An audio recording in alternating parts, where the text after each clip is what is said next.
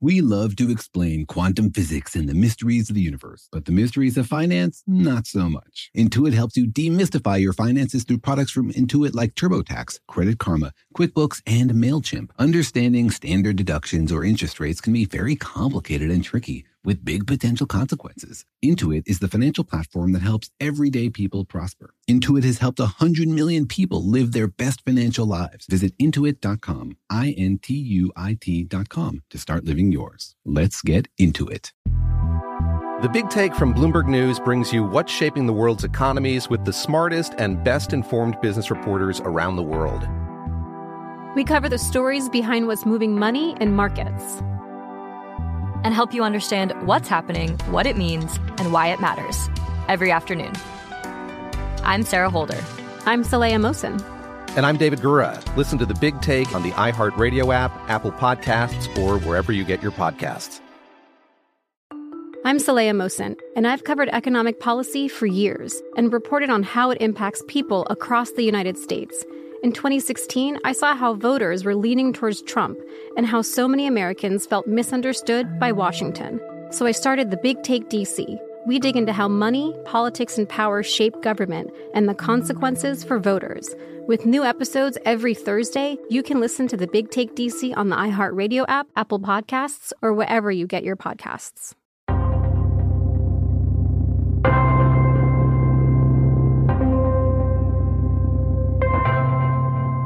Hey, Daniel, do you think the universe is still capable of surprising us? What do you mean? It's blowing my mind all the time. That is what I mean. You're always saying that we could discover anything out there. I do say that. Like, you know, there might be huge purple dragons out there past the edge of the observable universe. Okay, yeah, but then what if we actually discover huge purple dragons? Would you be like, eh, I saw that coming? no, I would think like, wow, so cool. I wonder how we could talk to dragons about physics. but you don't think there are actually dragons in space, do you? Probably not. But hey, some future astronomer listening today will discover a new kind of fiery star out there and call it a space dragon. Mm, I guess you could say it'd be in the night sky. You know, night with a K. Sir Jorge, that is a terrible joke.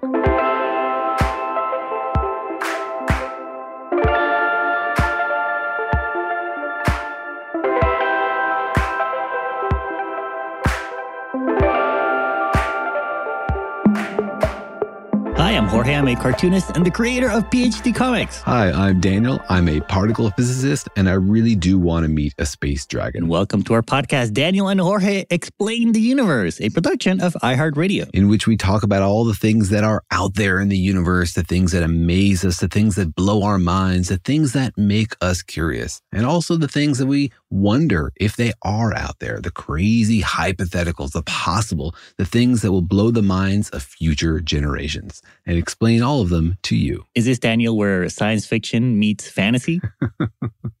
There's always been a tight connection between science and science fiction, and that connection is the fantasy of science fiction authors, thinking up crazy stuff we might see one day. Mm, you mean like Dungeons and Space Dragons?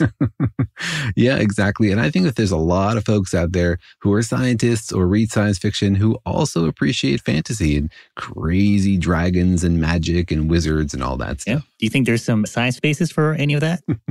no, I think it's all based in mythology, but it's all creative and I like reading it. So we usually talk about science fiction on this program, but I'm also a big reader of fantasy novels. But yeah, we talk about all the amazing things out there in the universe, all of the weird and unexplained objects. And there's a lot of stuff out there in the universe and in space floating out there. Who knows what's out there? Yes. And the more we look out there in space, the more we discover that there are lots of different kinds of things we never even imagined.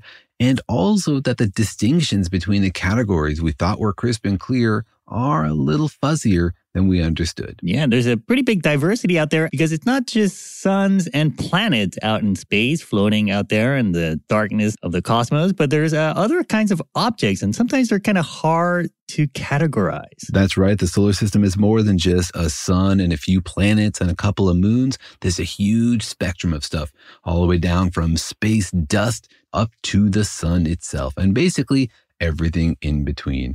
And where we draw the lines, what we call a planet, what we call a brown dwarf, what we call a star, what we call an asteroid, sometimes just has like a historical basis more than a scientific one. Mm, so if there are dwarf planets, Daniel, are there also elf planets?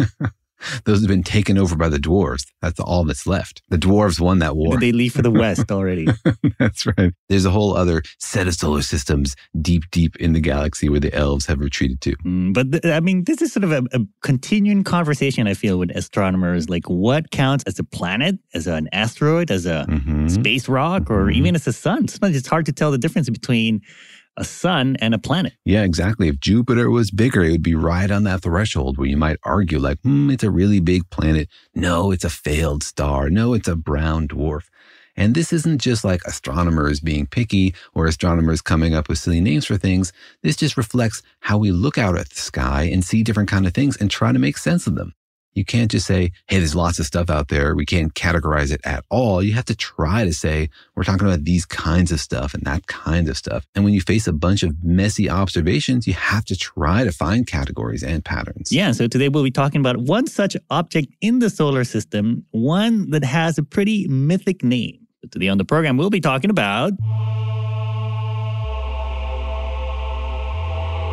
What is a space centaur? And what happens when they do battle with space dragons? or space unicorns. That's that's the one I want to ride around in. Oh, that is an ancient rivalry, unicorns versus centaurs. They do not get along. Really? Oh man. Can you have a space centaur with a horn? Uh, where would the horn go? Exactly. Space Unicentaur. Would it go on the forehead of the guy or the woman? Where else would it go? I don't know. I mean, I guess it could come out of their chest. Yeah, exactly. Mm. Like, hmm. I have a lot of basic questions about centaurs. Like, where is their belly button? You know, is it sort of on the person part or all the way down, oh, or like, you know? Oh, anyway, there's a lot, a lot, of interesting questions you could talk about when it comes to centaurs. Mm. Well, but that's a different podcast. That would be the Dungeons and Space Dragons podcast. Daniel and Jorge explain the universe of fantasy creatures. But yeah, there is such a thing as a space centaur. Like this is actually uh, something that physicists talk about in conferences and, and in papers. That's right. Yeah, it's something pretty awesome. And it came up on the podcast a few weeks ago, just sort of obliquely when we were talking about other things in the solar system. And we got a bunch of listeners write in saying, What? Is that real? Are there actually space centaurs? And so we thought we would dive into it into a whole episode. Mm, they thought you were kidding. Or so they're calling us out. They are calling us out, and we are stepping up and explaining exactly what a space centaur actually is. You didn't just make all this stuff up 20 minutes before we started. No, no, this is not a fiction podcast. This is real. But, you know, sometimes in science, we borrow words from other fields. We borrow them from art or from philosophy to try to describe some relationship we see, to try to capture something about this new kind of object that we can't describe in any other way. And sometimes that seems creative and clever, and sometimes it seems awkward and clunky. To what percentage, Daniel? what percentage of physics names do you think are awkward versus right on? well, I would estimate that you would place it about 95% clunky. but I think there's some art to them. You know, I think sometimes I see where they're going, even if they didn't necessarily really hit the target. Mm. All right. Well, as usual, we were wondering how many people out there had heard of a space centaur or even knew what it could possibly be. So Daniel went out there into the wilds of the internet to ask people, what is a space centaur? And thank you to everybody who volunteered to answer this particularly strange question. If you are willing to put your baseless, unresearched answers to difficult physics questions on the podcast, please write to me at questions at danielandjorge.com. So think about it for a second. If someone approached you and asked you what a space centaur is, what would you say? Here's what listeners had to say. I do not know what a space centaur is, but I know what a centaur is. So I'm guessing it's a astrological phenomena that feels like magic, but it's actually science. I have no idea what that is, uh, but it sounds like a new kind of Tesla or maybe a rocket of some kind. The Space Center is a NASA operated museum where visitors can engage with space science. If it isn't a mythical beast that flies through the cosmos, then I imagine it's a classification of some kind. I have a memory of it being something to do with maybe an unstable orbit or some kind of like collision course in the future, I think. I heard about these things a few weeks ago on Discovery. So, icy or rocky objects between uh, Jupiter and um, Neptune a space centaur sounds like a constellation, maybe near Alpha Centauri. If not that, then some kind of a nebula, maybe. A space centaur is the child of a human from Earth and a human born in another planet, say Mars, for example. So I don't know about you, but I feel like we got exceptionally creative answers this week. Mm, a Tesla? Mm. I think my favorite is the child of a human from Earth and a human born on another planet. What a great idea to call that a space centaur. That is pretty good. It's like they're writing science fiction fantasy right now. yeah, exactly. I hope that sparked somebody to write their whole novel. Nobody thought it was an actual centaur. Everyone sort of assumed it's some kind of object in space space. Yeah, but it's such a weird thing that nobody heard of that the guesses were pretty wide. I mean, one person was guessing that it was a space center because I think the idea of a centaur was so strange. They must have thought I made a typo in the question. Mm. a space center does make more sense than a space centaur. All right, well, let's jump into it, Daniel. I assume the answer is going to be very magical and legendary. But step us through it. What is a space centaur? So, to understand what a centaur is, you first have to understand two other things, and that's asteroids and comets. Because as we were saying before, you know, you look out into space and you see lots of really weird stuff out there. And the deeper you look, the more weird stuff you see. And the more we learn that there's a lot of objects out there in space. It's not just planets and the sun and a few moons. There are zillions of asteroids and there's lots of comets. And then out there beyond Pluto, there's an enormous number of frozen rocks. So astronomers are trying to come to grips with this incredible number and variety of stuff by giving them all names that describe roughly what they do. But some of these names are like anchored in history because they come from very early observations, right? Astronomy is a field that's hundreds or thousands of years old. So to understand what a centaur is, you really need to understand first what an asteroid is and what a comet is, according to what modern astronomers say. Mm, is that another mythical rivalry, like unicorns versus centaurs, asteroids versus comets? No, asteroids and comets get along. In fact, sometimes they mix and form space centaurs or space mermaids. Oh my goodness. That's the next level. Space mermaids. Yeah, exactly. That would have been even a better name because it makes sense for things to swim through space rather than gallop through space. with their with an unknown belly button location, yeah. that's right. Maybe they can swim through the sea of dark matter that's out there using their dark matter tails. Mm. And lure astronauts to their doom. All right, so it, it sounds like we need to understand what asteroids and comets are, and I'm guessing maybe centaurs is like a mix of the two or somewhere in between. Yeah, exactly. So, an asteroid is a really cool object. It's basically just a big rock floating out in space that didn't get gathered together into a moon or a planet, but it has a really interesting history. The word asteroid basically means not a star because it's something that early astronomers saw out there in space but it was too small to look like a planet, right? You couldn't like see a disk, but it moved the way a planet did. It wasn't so far away. It didn't move like a star. So it was this weird object that was discovered when they say, well, it must be nearby because it moves like a planet, but it's really, really small and it looks like a star. So they gave it this new name. Oh, interesting. Huh, I guess I hadn't thought about it that, that we would have discovered asteroids before we had powerful telescopes, right? I guess at the beginning, it was just like a strangely moving pinpoint of light in the night sky. Exactly. And asteroids, like planets, don't shine light, right? They're just big dark rocks, but they can reflect light. And so if light goes from the sun and bounces off it and comes to Earth, then we can see them. And that's good because we'd like to know where the asteroids are so that we know they're not going to smash into the Earth. And we identified a few of them very, very early on. It was like in the 1800s, we had already seen 10 of them. These are the bigger ones, the shinier ones. And so we could see that they were out there and they were floating around the solar system. And for a long time, people like didn't even distinguish between a planet and an asteroid in science papers from like the 1800s, those two words are used interchangeably. Mm, it just means like a floating object in space that reflects light. Yeah, it's not a star. It's closer by. It's like orbiting our sun and it's reflecting light. And from that point of view, what's the difference between Mars and a really big asteroid? They're both just big rocks in space, right? Mm-hmm. But then as you learn about these objects, you start to distinguish them. He's like, well, planets move in their own orbit and basically have cleared a path, whereas most asteroids are in a big belt. And so you come up with these ways of talking about things because they're related, but they're also important differences between planets and asteroids. Mm, not just a difference of size. Like I would think it would be like a size threshold that you have to meet to be a, a planet. Isn't that what happened to Pluto? Like it, it wasn't big enough, so it got downgraded? Yeah, that is sort of what happened to Pluto but it's also context. Like Pluto, we found, and it's out there and it's moving sort of like a planet. But then we found that Pluto is actually just one example of a lot of different objects that are deep out there in the solar system and it's not even necessarily the biggest. And so calling it a planet would mean you have to call all those other ones a planet also.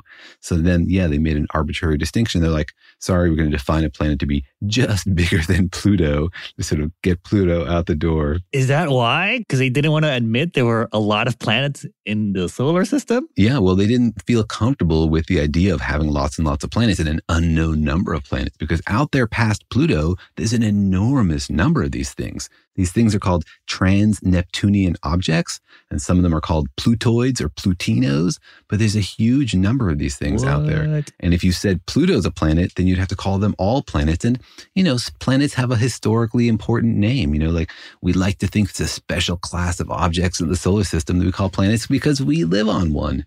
So, yeah, we could have gone with like, there are many, many planets but they wanted to make it special. Mm, they wanted to uh, reserve the name for special occasions. Yeah. That sounds kind of snobby. I guess that was like, you know, you have friends and you have best friends. And you could say, well, all my friends are my best friends. Or you could acknowledge that some of your friends are actually closer than other friends, right?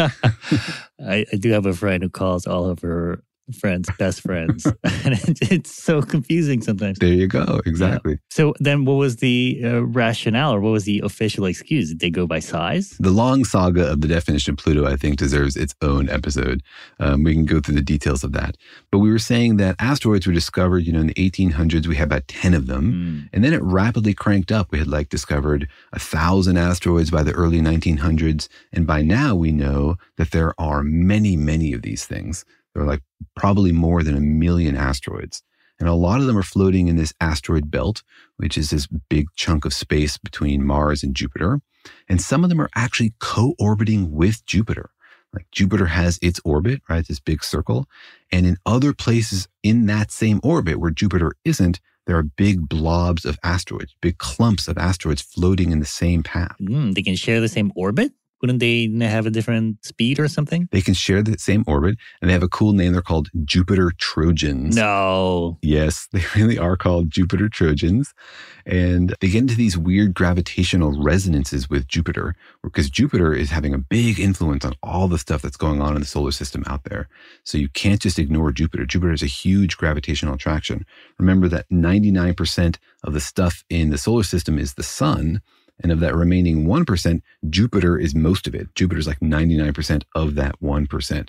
So, to first approximation, the solar system is just the sun and Jupiter. So, if you're out there near Jupiter, it has a huge influence on what's happening gravitationally. And some of these rocks get tossed down into the inner solar system by Jupiter. They get disturbed. And some of them found these resonances where they can stay happily in Jupiter's orbit. Mm. All right. Well, that's an asteroid. And so that's one half of the Space Centaur puzzle. The other half are uh, comets, which we'll get into in a short bit. But first, let's take a quick break.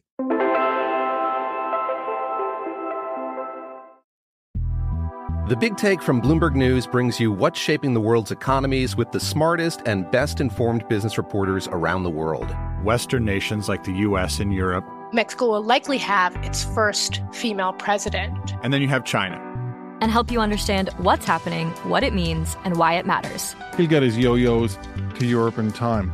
But the longer this drags on, the more worry he's getting. They knew that they needed to do this as fast as they possibly could to get a drug on the market as fast as they could. I'm David Gura. I'm Sarah Holder. I'm Saleha Mohsin. We cover the stories behind what's moving money and markets basically everyone was expecting, if not a calamity, certainly a recession. But the problem is that that paperwork, as our reporting showed, is fake. As someone who's covering the market, I'm often very worried about an imminent collapse. So I'm thinking about it quite often. Listen to the big take on the iHeartRadio app, Apple Podcasts, or wherever you get your podcasts. I'm Saleha Mohsin, and I've covered economic policy for years and reported on how it impacts people across the United States. In 2016, I saw how voters were leaning towards Trump and how so many Americans felt misunderstood by Washington. So I started the Big Take DC. We dig into how money, politics, and power shape government and the consequences for voters. It's an election year, so there's a lot of focus on the voters that TikTok is reaching. The initial reaction is like, oh, things are looking so resilient. I don't want to be too pessimistic, but I just don't see the political will down in Washington right now to, to change their tune. I think the American electorate has been signaling that it expects a rematch of the 2020 election. These are unprecedented times. With new episodes every Thursday, you can listen to the Big Take DC on the iHeartRadio app, Apple Podcasts, or wherever you get your podcasts. Bring a little optimism into your life with The Bright Side, a new kind of daily podcast from Hello Sunshine, hosted by me, Danielle Robay. And me, Simone Boyce. Every weekday, we're bringing you conversations about culture, the latest trends, inspiration, and so much more. Thank you for taking the light, and you're going to shine it all over the world, and it makes me really happy. I never imagined that I would get the chance to carry this honor and help be a part of this legacy. Listen to The Bright Side on America's number one podcast network, iHeart. Open your free iHeart app and search The Bright Side.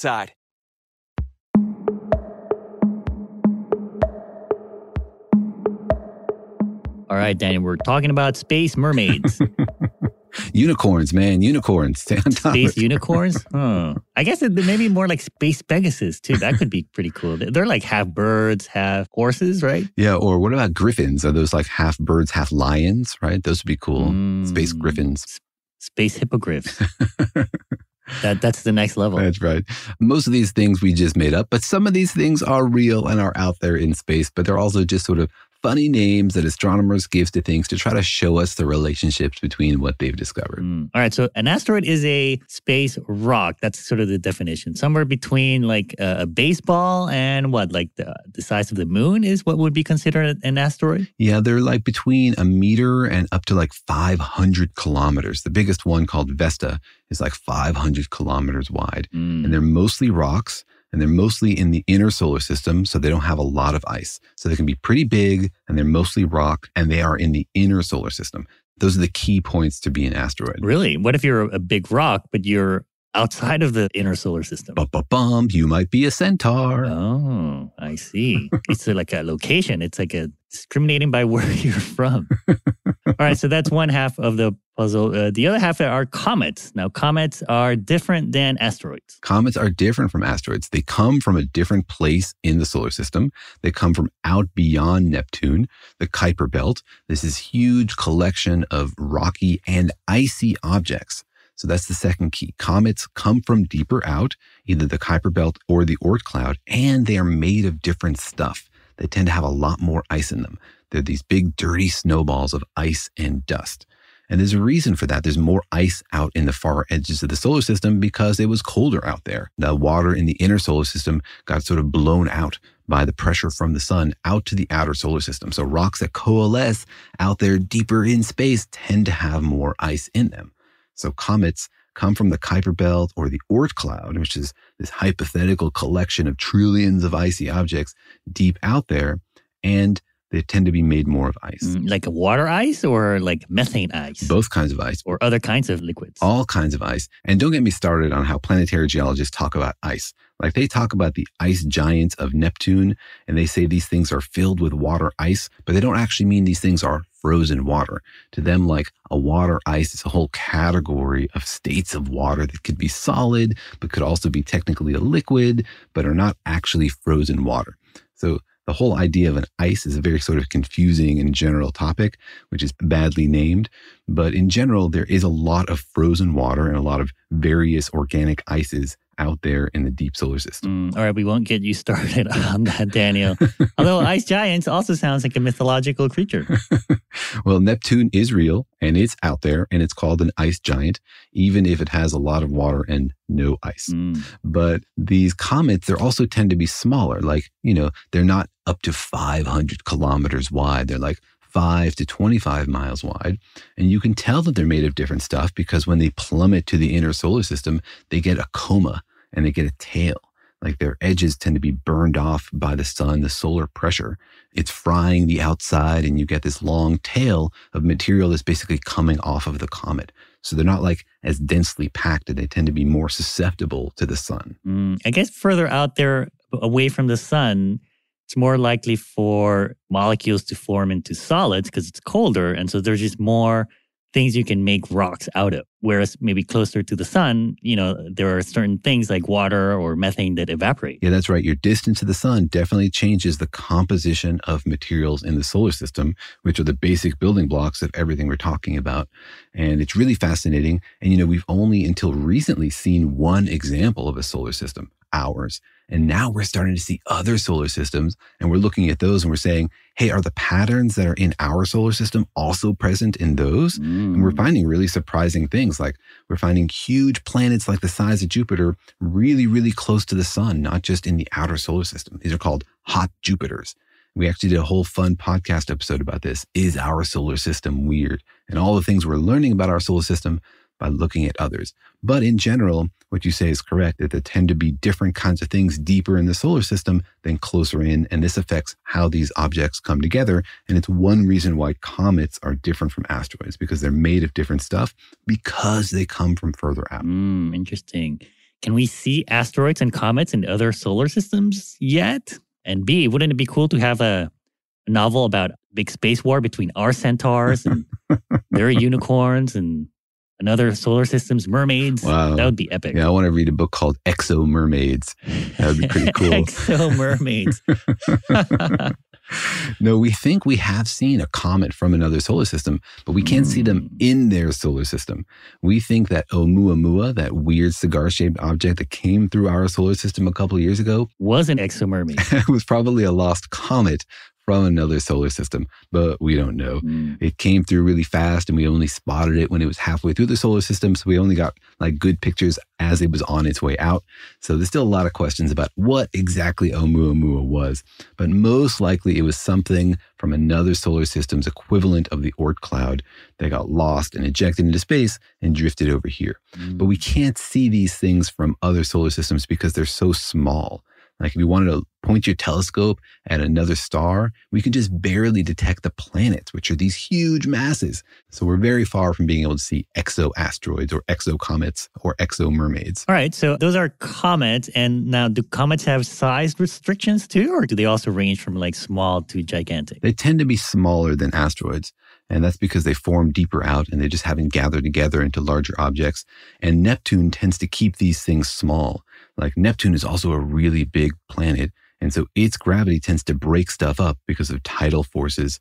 And so anything in the Kuiper belt that would gather together into a larger object generally gets torn apart by Neptune.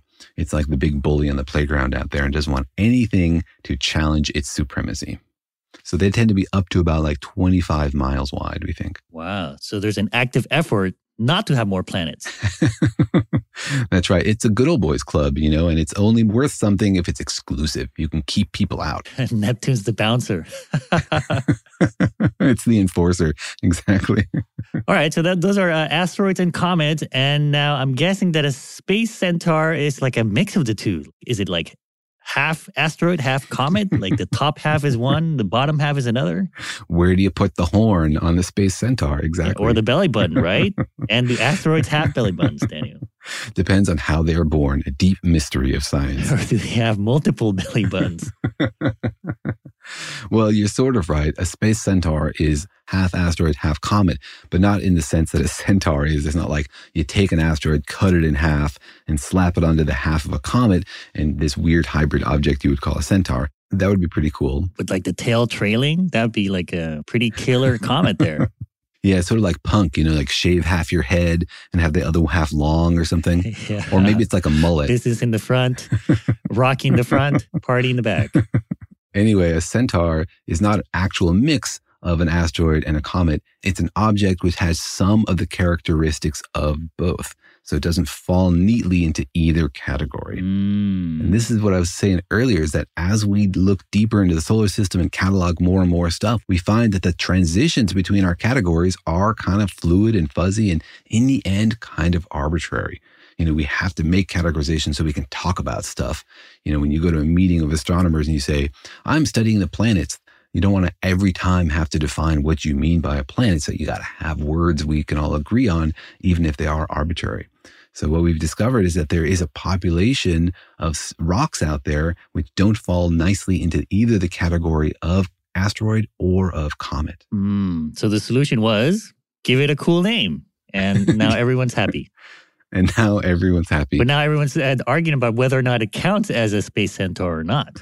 yeah, exactly. And so these things are fun because they're sort of like comets because we think they come from deeper in the solar system than asteroids. They're on these sort of longer elliptical orbits. Their orbits go out to like between Jupiter and Neptune. All the asteroids are in the inner solar system, but these space centaurs, they go out all the way to Neptune sometimes. So they're sort of like comets because they also they have some of these comas. Like you can see this sort of fuzz around them that's getting blown off by the sun. So they seem sort of like comets because they come from deeper in the solar system and they have this fuzz. But they're also like asteroids because they're really, really big. Some of them are way too big to be considered comets. And they also they cross the paths of these giant planets like comets and unlike asteroids. So they really are sort of a mix of the characteristics of the two different things. Mm. So wait, these are objects that they have like a tail, like comets, like they have, you know, like a trail of stuff facing away from the sun of like melted water or liquid? They don't have a tail, they have a coma. Mm. What's the difference? So a tail usually comes if you have like stuff that can be vaporized, like water or other things, which can be vaporized. Mm-hmm. And a dust coma is more like, you know, the little bits of stuff on it are sort of floating around it. These things are big enough that they can have their own gravity so they can sort of hold onto these things. In fact, one of them is so big it has its own ring system. Like, you know, Saturn has rings. What? Yeah, there's this one centaur. It's called Chariklo, and it's 300 kilometers wide. It's the biggest known centaur, and it orbits between Saturn and Uranus, and it has rings around it. That's how big it is. It has its own gravity. Wow. What do you call the moon of a centaur, Daniel? Uh, I'm going to have to defer to the official astronomy naming department. Like a, f- a fairy, a space fairy? Boom, I think so. Yes, a nymph, maybe. a space nymph. There you go. All right. So it, it's like it has an entourage. It's not just a rock, it's like a rock with some fuzz. Yeah, and that tells you a little bit about what it's made out of, that there's a big component of sort of space dust in there, not just like big deposits of metal and rock like an asteroid, more like space dust like a comet. Mm. And so that makes it more like a comet and less like an asteroid. But it doesn't have ice, or or does it? Some of them may be icy. These things are much more rare than the other ones, and so they're not as well studied. There's only like 250 of them that have actually been identified, but you know we can only really see the bigger ones. So the estimates range from like 40,000 of these things to there might be 10 million of these things out there in the solar system. Mm. Okay, so then it's like an asteroid, you said, because of its size, but also its orbit. Yeah, it's it's like an asteroid because it's really really big. And it's sort of unlike an asteroid because of its orbit. Like asteroids tend to stay either in the asteroid belt or in Jupiter's orbit. These Jupiter Trojans that we talked about before.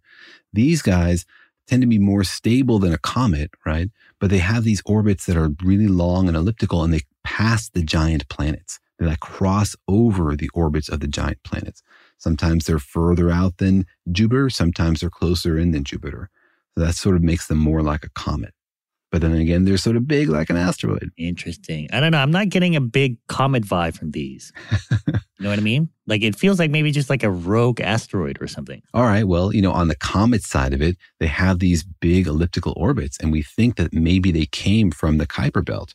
Like these things don't look like the same kind of material that makes up asteroids. They're made of more of the same stuff that comets are made out I of. see. So I guess this is the kind of argument that uh, astronomers would have at conferences. They're like, oh, but it's big, so it must be an asteroid. No, it has this weird orbit, so it must be a comet. So that's why they came up with a new name. Yeah, yeah, exactly. And of course, nobody even agrees on what the definition of a space centaur is. There's like seven different definitions of a space centaur. Seven definitions For real? yeah, for real. Like JPL has one, the Jet Propulsion Lab in Pasadena, down here in Southern California. They define a space centaur in one way. And then there's another group called the Minor Planet Center, which is an important institution in astronomy. And they have a different definition for what a space centaur is. And the difference is in like how you measure the orbit details. Does it matter if you cross Neptune or if you cross Jupiter? And these are just like totally arbitrary but conflicting definitions of what a space centaur is. Wow. I guess there's uh, such a weird variety of stuff out there that, you know, you kind of need more names to be able to talk about all these things. And it gets tricky when you try to put things into bins. Or you could just be inclusive and say, hey, there's just sort of stuff out there and they're all my best friends and they're all a little bit different. And you could categorize them by, you know, their orbit and their composition and not get so hung up on names, I guess. Mm, space stuff. Planets, stars, everything in between is just space stuff. It's all just particles to me, right? Like this is a big collection of particles, a little collection of particles. What's the difference? I see. To particle physicists, I guess all 5% of the universe looks like a, a, particle. All right, let's get into where they actually come from and if we have actually seen some with our very own eyes. But first, let's take another quick break.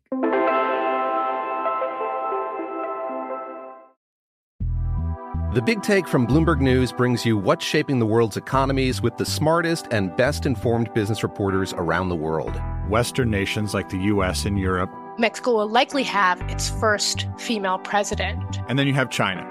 And help you understand what's happening, what it means, and why it matters. He'll get his yo yos to Europe in time. But the longer this drags on, the more worry he's getting. They knew that they needed to do this as fast as they possibly could to get a drug on the market as fast as they could. I'm David Gura. I'm Sarah Holder. I'm Saleha Mohsin. We cover the stories behind what's moving money and markets.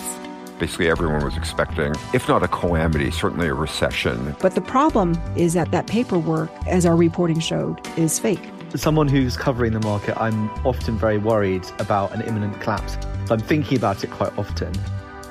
Listen to the big take on the iHeartRadio app, Apple Podcasts, or wherever you get your podcasts.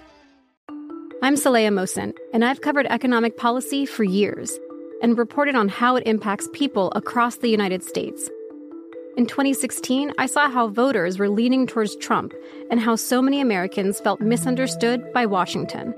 So I started the Big Take DC. We dig into how money, politics, and power shape government and the consequences for voters. It's an election year, so there's a lot of focus on the voters that TikTok is reaching. The initial reaction is like, oh, things are looking so resilient. I don't want to be too pessimistic, but I just don't see the political will down in Washington right now to, to change their tune. I think the American electorate has been signaling that it expects a rematch of the 2020 election. These are unprecedented times. With new episodes every Thursday, you can listen to the Big Take DC on the iHeartRadio app Apple Podcasts, or wherever you get your podcasts. Bring a little optimism into your life with The Bright Side, a new kind of daily podcast from Hello Sunshine, hosted by me, Danielle Robay, and me, Simone Boyce. Every weekday, we're bringing you conversations about culture, the latest trends, inspiration, and so much more. Thank you for taking the light, and you're going to shine it all over the world, and it makes me really happy. I never imagined that I would get the chance to carry this honor and help be a part of this legacy. Listen to The Bright Side on America's number one podcast network, iHeart. Open your free iHeart app and search The Bright Side.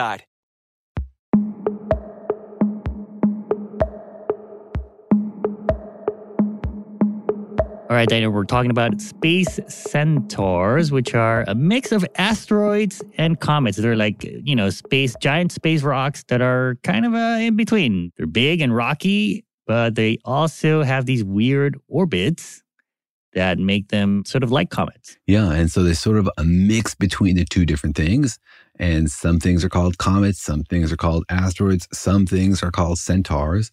And then you got these weird objects that nobody agrees about because they fall sort of like in between the definitions from different organizations. So there's an object, for example, called Chiron, which some folks classify as a comet, some folks classify as an asteroid, and some folks classify as a space centaur. So it's a little bit of everything. Wow. Yeah. I guess there's no agreed upon uh, set of definitions. Like there's no international space stuff naming committee. No, I think the problem is there are too many of those committees and they don't agree with each other. And so I think this like controversy about Pluto and is it a planet or is it a dwarf planet or whatever is just the tip of the iceberg. It's just the tip of the frozen comet when it comes to like the mm. naming controversies we're going to be facing in the future as we discover more and more stuff out there in the solar system. And people are going to be arguing like, should you name stuff based on where it is now or where you think it was formed or what it's made out of or its possible history or its gravitational role in the solar system? And there's lots of like philosophical differences about how you categorize this stuff that I think we're going to be hearing more and more about in the future. Mm, I guess maybe some naming groups are like, you know, committees, some of them are groups, some of them are centers. So there, there's sort of a a naming war for those too. That's true. Yeah, exactly. The naming centaur wars. All right. Well, step us through here. Where can we see one, and what what do they look like? So we've never actually photographed one up close. Like we've identified them in telescopes. We see these things. We can tell that they're there. They reflect light but we've never like passed a space probe by one to get a close up picture the way we have of asteroids and of comets and of course of planets and dwarf planets and all those other kinds of things. So space centaurs are one of those last things that are really unexplored in our solar system. And there's some really fascinating questions about what they are and where they come from. Like question number one is why do they have their weird colors? Wait, they have colors? There's different colored space centaurs? Yeah. There are two different kinds of space centaurs, at least, and they range from very, very red, sort of like the surface of Mars, to much more blue, mm. sort of like Uranus. And so that's fascinating that there's these two camps. There's like two kinds of centaurs. I don't know which ones are the good ones and which ones are the evil ones, or if it's much more nuanced than that. But there are red and there are blue centaurs. Interesting. Wait, um, so we don't have a photograph of them, but we can tell from the light that they um, that they reflect what color they are? Like they look like pinpoints, but like a red pinpoint and a blue pinpoint sometimes. Mm-hmm. Yeah, just like when you look at the night sky, you can tell which planet is Mars because it actually looks red to the naked eye. Even though your naked eye can't really like see the size of Mars, you can still measure the light that comes from a pinprick. And that's the limitation of our knowledge about space centaurs so far. We basically just see them as pinpricks in telescopes because we've never done a close up flyby. Mm. And and now there's also a little bit of controversy about these objects. Yeah, because the color is an important clue. Like one question we'd like to ask is where did these things come from? Where were they made? Because remember, we're interested in studying the solar system not just because stuff out there in space is cool, it is, but because we think it tells us a story about how the solar system was formed and what happened and where everything came from and whether it was unusual. And we think that a lot of these objects can tell us about that story based on where they are now. And the way we do that is we build a complete model of like how the solar system was formed and we try to compare what that predicts to what we actually see out there in space. And when there's something we don't understand, that tells us that something in our model is wrong. And so we're interested in like where did these space centaurs form? Did they form with the asteroids and then get sort of knocked out into weirder, longer orbits? Or did they form with the comets and somehow get preferentially selected and pulled into the inner solar system somehow? And so, one great way to do that is to look at their composition. And we can't really do that without sampling them, but we can get a clue by looking at their light. So, looking at whether they reflect red or blue light and comparing that to what we see from other parts of the solar system. Like you might think, well, if these things are red and blue, what else out there is red and blue? And if you look at the Kuiper belt, where we think that these things might come from, we find that those objects are not actually bicolored. There aren't red and blue objects out there in the Kuiper belt. Mm. Wait, if something's red and blue, would it be purple? Can there be purple centaurs? if not, purple dragons. Purple dragons. No, we mean that the Kuiper belt doesn't necessarily have like a distribution of colors the way we see in centaurs. Like centaurs tend to be red or blue. You don't have an individual centaur that's red and blue. You have red centaurs and blue centaurs. But if you look out in the Kuiper belt, you don't see red objects and blue objects. So it suggests that, that maybe they don't come from the Kuiper belt. Maybe they come from somewhere else. Mm, like maybe they are not evenly distributed. Like maybe they come from one of two places. Yeah. Or maybe there's some process which is related to their composition which preferentially selects them. And there's this whole other group of objects out there. The Kuiper Belt is part of this set of objects we call trans Neptunian objects, basically anything out there past Neptune. Mm. And in that group of stuff, there's a group of objects called Plutinos, which are basically the category of objects that Pluto is in, you know, dwarf planets out there really far in the solar system. And those things tend to have interesting colors. Like you remember when we did that flyby of Pluto, one of the big shocks was frankly how interesting Pluto was to look at. Wow. Are we sorry we downgraded it now? They're like, oh, you're kind of cooler than we thought. We're sorry we kicked you out of our club. Yeah, I think that's what happens when you kick somebody out of your best friend's club and then you discover they're actually really talented and you wish you had stayed friends with them. Now, Pluto has these really interesting features. It's really interesting colors and it has this heart shaped pattern on it. It's a pretty beautiful planet, actually. Non planet. A non planet. Thank you very much. It's a dwarf planet. And a lot of these Plutinos out there have interesting colors. And so those things tend to have both red and blue colors. So it might be that these centaurs used to be Plutinos. They used to be objects out there past Pluto and somehow got knocked inwards by some process we don't understand. Mm. Now, can I actually see a space hunt centaur with my naked eye? Like if I look out into the night sky, is it possible that I might see one going by? No, they tend to be further out and they're too small. So you would definitely need a telescope to see one. The same way that you couldn't see asteroids with your naked eye, and asteroids are sometimes even bigger than space centaurs and closer in. So if you see one with your naked eye, it means we're in trouble. Run away. Run away to Mars, maybe. yeah.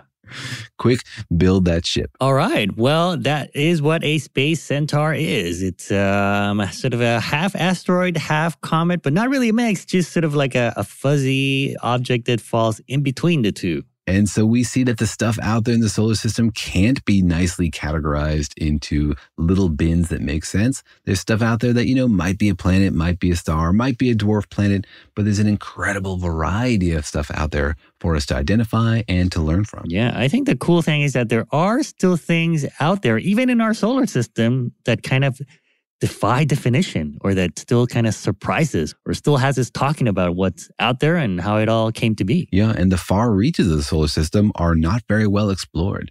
This trans Neptunian objects, the stuff out there past Pluto, is too far for us to see most of it, and we haven't sent very many probes. And so we're constantly surprised whenever we learn about them. And I think there are a lot more surprises out there waiting for us. And, you know, even further out, the Oort cloud, remember, that's something we've never actually seen. It's just theoretical. And when it's just theoretical, that means there are definitely surprises waiting for us. Wow, yeah. What could there be? There could be interesting new things that maybe some of our listeners could discover one day. Armies of elves waiting to take back the solar system. yeah. Yeah. What do you call a half comet, half planet, Daniel? or a half moon, half planetoid? I call it an ambush waiting to happen. I call it a future Nobel Prize for somebody that's listening to this. All right. Well, the next time you look up at the night sky, think about it. There might be uh, centaurs out there or even new undiscovered objects that maybe you could name or at least fantasize about naming. And please be responsible with your future astronomical namings because we might have to cover it on the podcast. Yep. All right. Well, we hope you enjoyed that. Thanks for joining us. See you next time.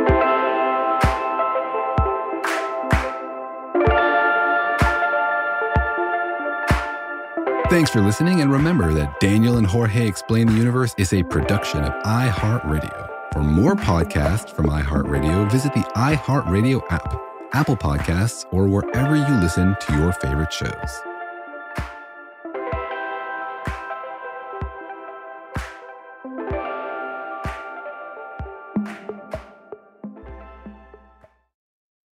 America. We are endowed by our Creator with certain unalienable rights life, liberty, and the pursuit of happiness. At Grand Canyon University, we believe in equal opportunity, and the American dream starts with purpose. To serve others in ways that promote human flourishing and create a ripple effect of transformation for generations to come. Find your purpose at Grand Canyon University. Private, Christian, affordable. Visit gcu.edu. I'm Saleha Mohsin, and I've covered economic policy for years and reported on how it impacts people across the United States. In 2016, I saw how voters were leaning towards Trump and how so many Americans felt misunderstood by Washington. So I started the Big Take DC. We dig into how money, politics, and power shape government and the consequences for voters. With new episodes every Thursday, you can listen to the Big Take DC on the iHeartRadio app, Apple Podcasts, or wherever you get your podcasts. The Big Take from Bloomberg News brings you what's shaping the world's economies with the smartest and best informed business reporters around the world. We cover the stories behind what's moving money and markets. And help you understand what's happening, what it means, and why it matters every afternoon. I'm Sarah Holder. I'm Saleha Mohsin. And I'm David Gura. Listen to The Big Take on the iHeartRadio app, Apple Podcasts, or wherever you get your podcasts.